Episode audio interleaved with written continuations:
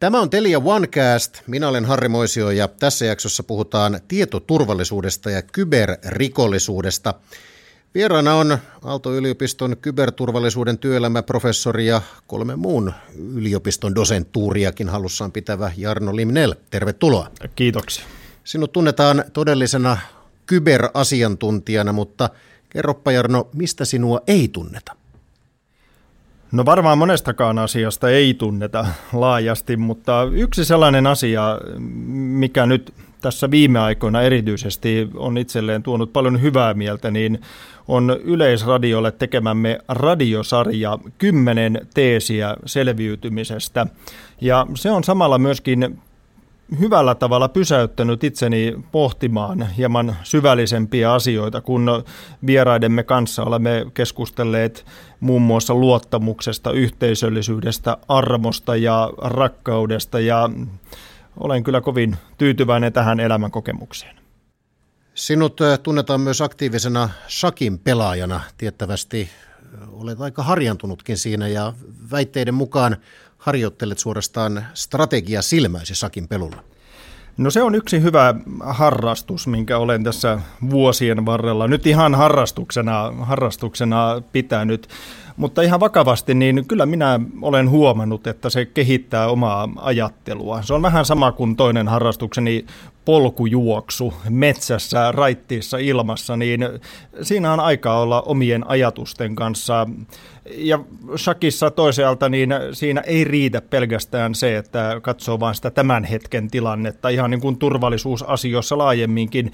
Kyllä asiantuntijan pitää pystyä näkemään muutama siirto niin sanotusti eteenpäin ja ennakoimaan sitä. Ja sanoisinpa nyt erityisesti tähän digitaalisen maailman kehitykseen liittyen, siis ihmiskunta kehittää nopeammin ja radikaalimmin teknologiaa tällä hetkellä kuin koskaan aikaisemmin, niin jos tässä nyt vaan sekä mahdollisuuksien että uhkien näkökulmasta keskittyy vain tähän päivään, niin kyllä niin sanotusti raakasti myöhässä ollaan. Mennään tämän jakson teemaan. Jarno Limnell, mitä kyberrikollisuus on? Kyberrikollisuus on rikollista toimintaa digitaalisessa maailmassa. Jos oikein yksinkertaistaa, niin monesti ihmiset ajattelevat, että meillä on tämä fyysinen maailma ja sitten meillä on tämä digitaalinen maailma, johon tämä sana kyber liittyy. Ja toisaalta kun rikolliset ovat hyvin vahvasti yleensä rahan motivoivia, niin rikolliset ovat siellä yhä vahvemmin ammattitaitoisemmin, kehittyneemmin, järjestyneemmin, missä siis rahatkin ovat tänä päivänä, eli siellä digitaalisessa maailmassa. Mutta toisaalta tämä digitaalinen maailma ja fyysinen maailma niin menee myöskin rikollisuudessa yhä vahvemmin yhteen. Voidaan ajatella, että esimerkiksi rikoksia valmistellaan ja tehdään täällä digitaalisessa maailmassa ja fyysisessä maailmassa. On tietokoneavusteisia rikollisuuden muotoja lukuisia, tai sitten on rikollisuuden muotoja, jotka tapahtuvat pelkästään siellä digitaalisessa maailmassa, kuten vaikka palvelunestohyökkäykset tai identiteettivarkaudet. Jarno Limnell, mitä kyberrikollisuudessa juuri nyt tapahtuu? Onko joku sellainen äärimmäisen ajankohtainen asia, johon alan tutkijat akateemisessa maailmassa esimerkiksi ovat joutuneet nyt puuttumaan? No moniakin asioita on tietenkin esillä, mutta oikeastaan 2 asiaa nyt tässä hetkessä nostan esille. Toinen on vakoilu.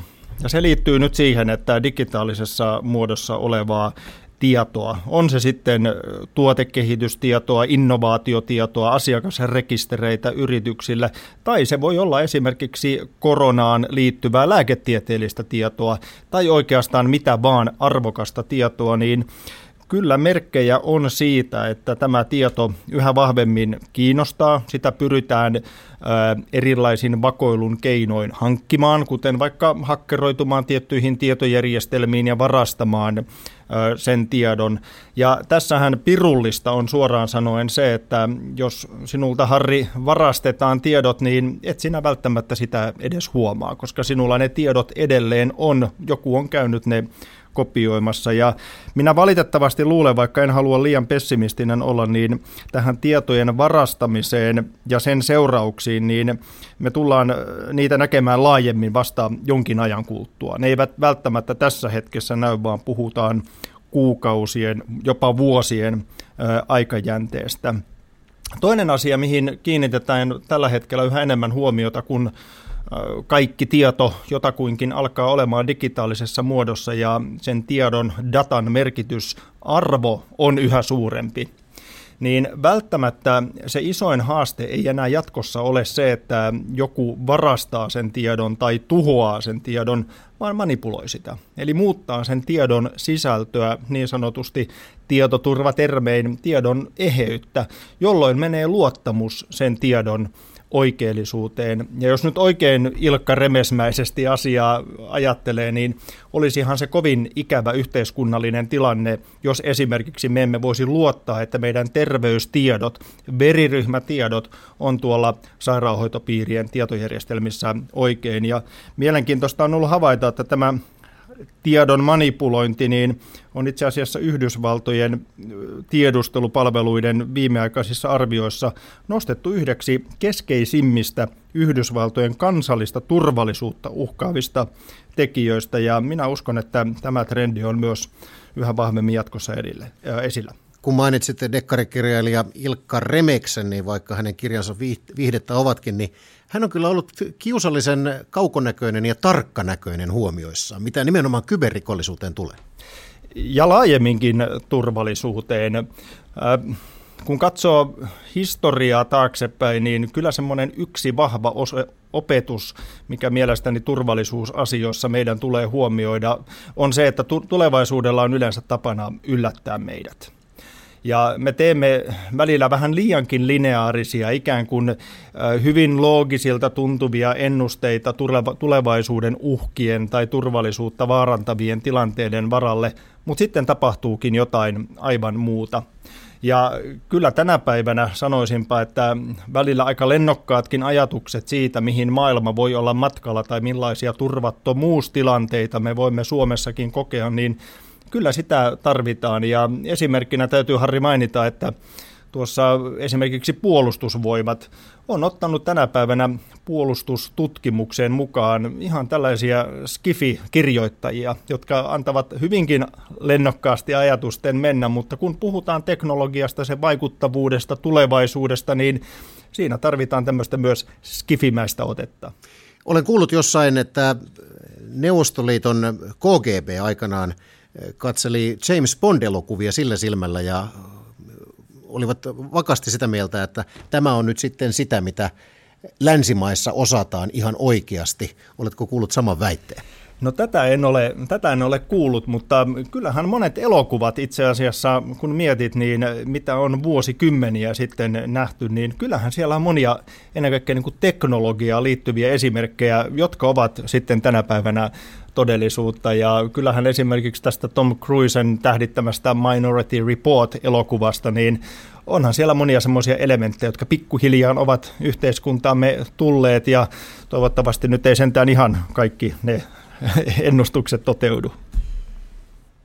Tuossa vähän jo sivuttiinkin kyberrikollisuuden alalajeja, mutta mennään niihin vähän nyt syvemmin. Palvelunestohyökkäykset, miksi niitä tehdään?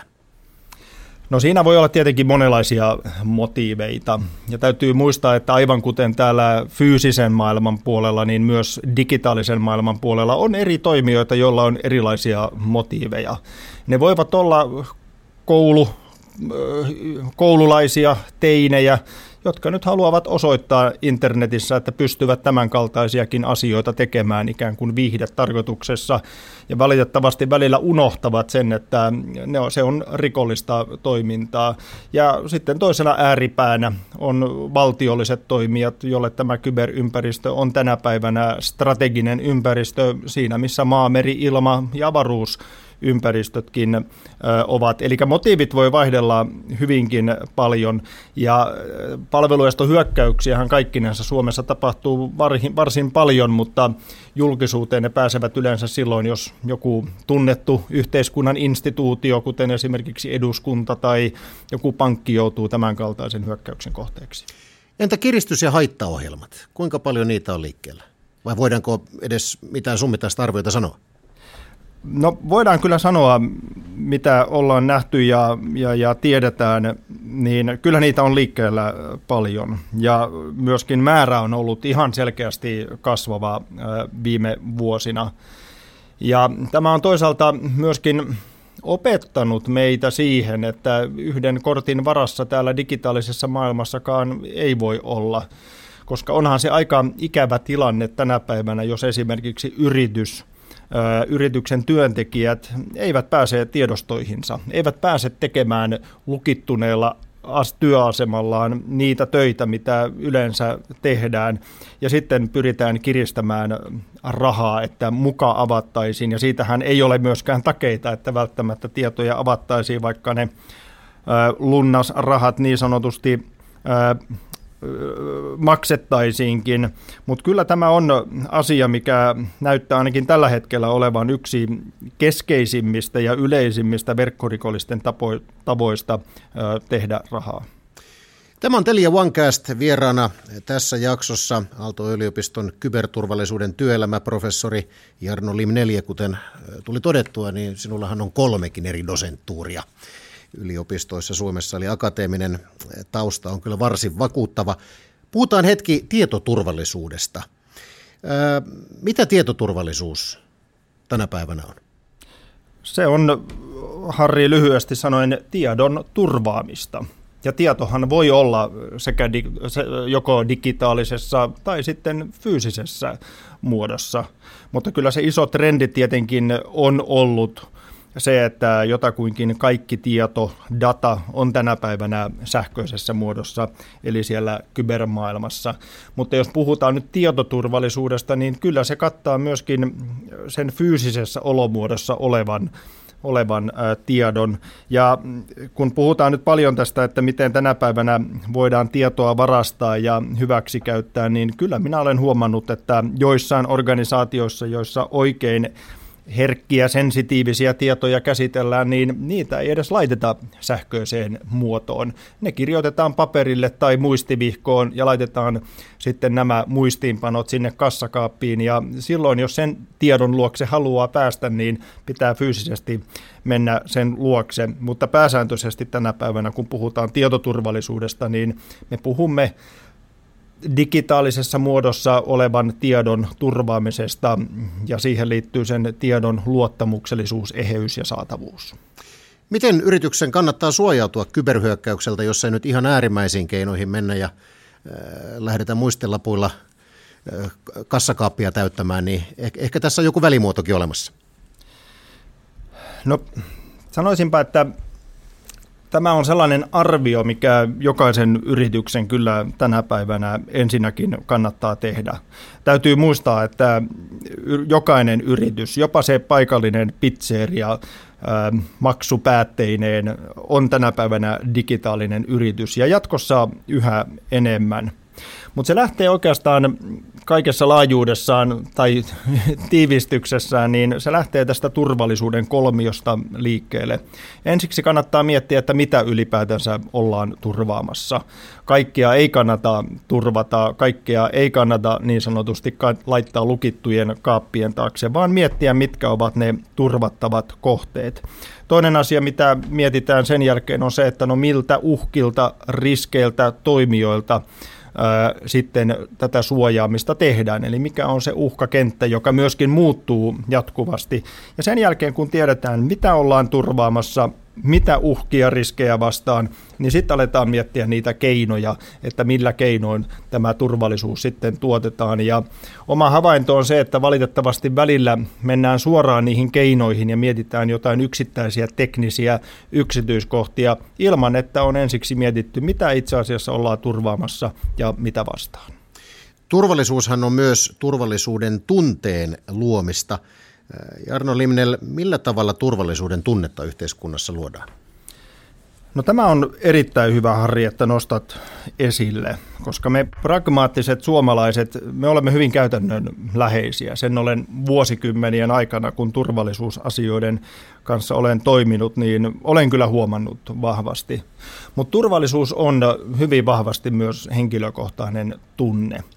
Ja sanoisin, että tämän päivän informaatio- tai tietoyhteiskunnassa kaiken tämän teknologian keskellä, niin turvallisuuden tunteesta on pystyttävä huolehtimaan nykyistäkin paremmin. Ja silloin me puhutaan nyt esimerkiksi tämän korona-aikana, niin yhä vahvemmin ja hyvä niin ollaan puhuttu henkisestä kriisinsietokyvystä. Eli miten tulemme toimeen poikkeuksellisessa tilanteessa. Ja sitten ihan käytännön tasolla, jos ajatellaan tällaista turvallisuuden psykologiaa, niin tutkimusten mukaan nyt täällä digitaalisessa maailmassa, niin ihmiset tekevät virheitä kaikkein herkimmin keskiviikkoiltapäivisin. Ja siihen on ihan luonnollinen selitys.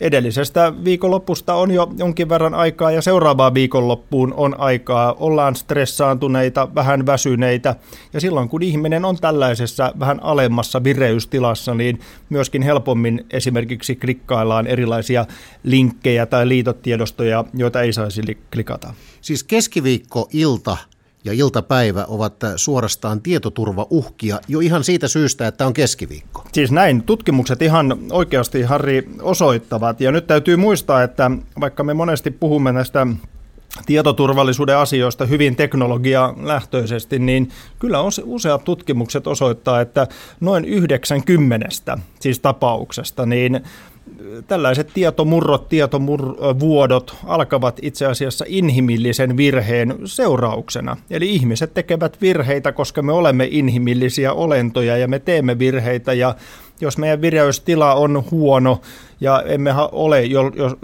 kunnon asenteella niin sanotusti tarkkana tuolla verkkomaailmassakin liikkeellä, niin silloin me tehdään virheitä helpommin. Ja tämä välillä vähän unohtuu, että kun yrityksetkin panostavat tieto- ja kyberturvallisuuden kehittämiseen, niin kyllä tarvitaan niitä teknologisia ratkaisuja, mutta monesti yleisen tietouden kouluttamisen, harjoittamisen, siis henkilöstölle näiden asioiden tutuksi tekeminen ja oikeanlaisen motivaation luominen, niin on kaikkein nopein ja kustannustehokkain tapa parantaa yrityksen tieto- ja kyberturvallisuutta. Olen ymmärtänyt, että tätä turvallisuuden tunnetta luodaan kovinkin eri tavoin, muun muassa jopa niin, että lentokentillä, kun seiniä värjätään tai maalataan eri värisiksi, niin jo sillä pystytään luomaan jotain turvallisuuden tunnetta. Jarno Limnell, pitääkö tämä paikkansa? Pitää paikkansa, ja itse asiassa tuo asia tuli esille aikanaan, kun kirjoitin, no siitä on jo vähän aikaa, kirjan Maailma ja Suomi 9/11:n jälkeen, niin mehän oltiin aikamoisessa shokkitilassa ja lentomatkustamiseen se kynnys astua lentokoneeseen niin sanotusti nousi, koska koettiin turvattomuuden tunnetta, niin yksi ihan konkreettinen asia, mitä tapahtui lentoasemilla eri puolilla maailmaa, niin siellä vaihdettiin lentoasemien seinien väriä rauhoittavammaksi väriksi, jotta ihmiset kokisivat olonsa turvallisemmaksi.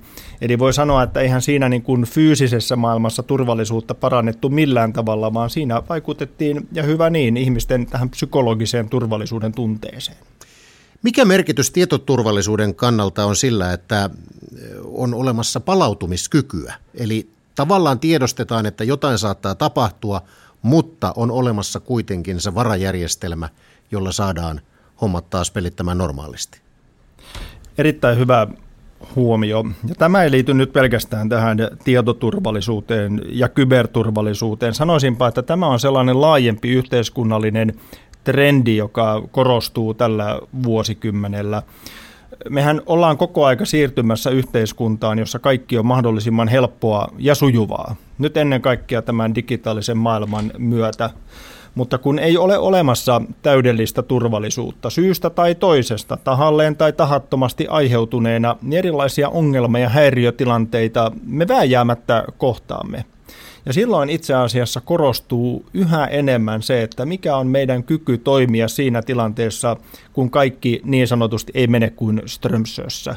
Onko meillä vaihtoehtoinen tapa mietitty esimerkiksi siihen, jos verkkosivut kaatuu, tai esimerkiksi siihen, että työasemat eivät toimi, tai kotona ei tule sähköjä. Ja siinä on tämä toiminnallinen puoli, eli osataan toimia vaihtoehdon B tai jopa CD-kin, mutta myös se henkinen puoli. Miten kyetään siinä tilanteessa toimimaan niin, että hanskat ei niin sanotusti tipu. Ja tämä niin kuin laajemmin tässä turvallisuudessa, niin tämän resilienssin, jonka minä suomennan sietokykynä, niin sen merkitys korostuu yhä enemmän. Palautumissuunnitelma, se lienee hyvinkin tärkeä. Puhutaan siis tietoturvallisuudesta tai ylipäätään mistä tahansa turvallisuudesta, niin sellainen olisi syytä olla. No kyllä se on syytä olla, ja myöskin täytyy muistaa se, että erilaisia ongelma- ja häiriötilanteita tulee tapahtumaan. Ja sinällään voi olla vähän huonokin sanoa, mutta minun mielestä on ihan hyvä, että myös välillä vähän asiat tökkii, koska se myöskin opettaa meitä siihen, että yhden kortin varassa emme voi liikaa niin kuin elämää tai turvallisuuttakaan rakentaa. Ja silloin on hyvä, että on vaihtoehtoisia tapoja toimia ja olla mahdollisuus mennä eteenpäin. Minun mielestä jokainen kriisi ja häiriötilanne, niin se on loistava oppimisen mahdollisuus. Jarno Limnell, vaikka tässä uhkakuvia nyt luodaan ja niistä on syytäkin puhua, niin elämmekö nyt kuitenkin tietoturvallisessa yhteiskunnassa? Minua vähän harmittaa suoraan sanoen se, että kun näistä kyber- ja tietoturvan asioista puhuu, niin pääsääntöisesti sehän ei ole turvallisuuspuhetta, se on turvattomuuspuhetta. Puhutaan erilaista uhkista ja riskeistä. Toki ne pitää tiedostaa ja niihin varautua, mutta täytyy muistaa se, että lähtökohtaisesti teknologia ja digitalisaatio on tuonut valtavasti hyvää meidän suomalaiseen yhteiskuntaan ja ihmiselämään. Ja minulle lähtökohtaisesti, kun turvallisuusasioiden parissa olen koko elämäni työskennellyt, niin ei turvallisuus ole mikään negatiivinen asia. Se on hyvin positiivinen asia. Se on lähtökohtaisesti ihmisen toiseksi tärkein perustarve, jos katsoo Maslowin tarvehierarkiaa. Ja tässä digitalisaation teknologian kehityksessä, niin minun mielestä turvallisuus on mahdollistaja. Se mahdollistaa sen, että me voimme tästä kehityksen hyödyistä nauttia. Jarno Limnell, tässä vaiheessa me kiitämme vierailusta. Hienoa, että olit mukana. Tämä on siis Telia OneCast. Seuraavassa jaksossa puhumme datan säilyttämisestä. Vieraana on Mehiläisen tietojohtaja Kalle Alppi. Mutta tämän jakson kauniiksi lopuksi vielä valkohattuhakkeri Laura Kankaala antaa ohjeet siihen, miten kannattaa toimia, jos havaitsee omalla koneellaan kiristysohjelman. Jarno Limnell, kiitoksia. Lämmin kiitos. Avasitko vahingossa tiedoston, joka lähetettiin sulle sun sähköpostiin, pikaviestimen kautta tai jopa sosiaalisessa mediassa? Kiristetäänkö sulta nyt kryptovaluuttaa, et sä pääset takaisin sun tiedostoihin käsiksi? Ei hätää, nyt kannattaa ottaa ihan rauhallisesti ja sen sijaan, että alkaisi maksamaan bitcoineilla jotain lunnasvaatimuksia, ota tyynen rauhallisesti netti pois päältä koneesta irroittamalla fyysinen Ethernet piuhakoneesta, tai jos käytät wifiä, niin ota wifi pois päältä asetuksista, tai jos sun koneessa on tämmöinen ulkoinen wifi-kytkin, niin laita se pois päältä.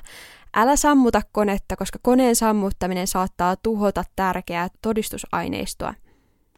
Tämän jälkeen kannattaa kysyä oikeat toimintaohjeet sun IT-tuesta tai sun esimieheltä ja kysyä, miten toimita tällaisessa tilanteessa. Telia One tietoturvaratkaisujen avulla yrityksesi pysyy aina yhden askeleen edellä kilpailijoita. Lue lisää yritysten ICT-palveluista osoitteessa telia.fi/one.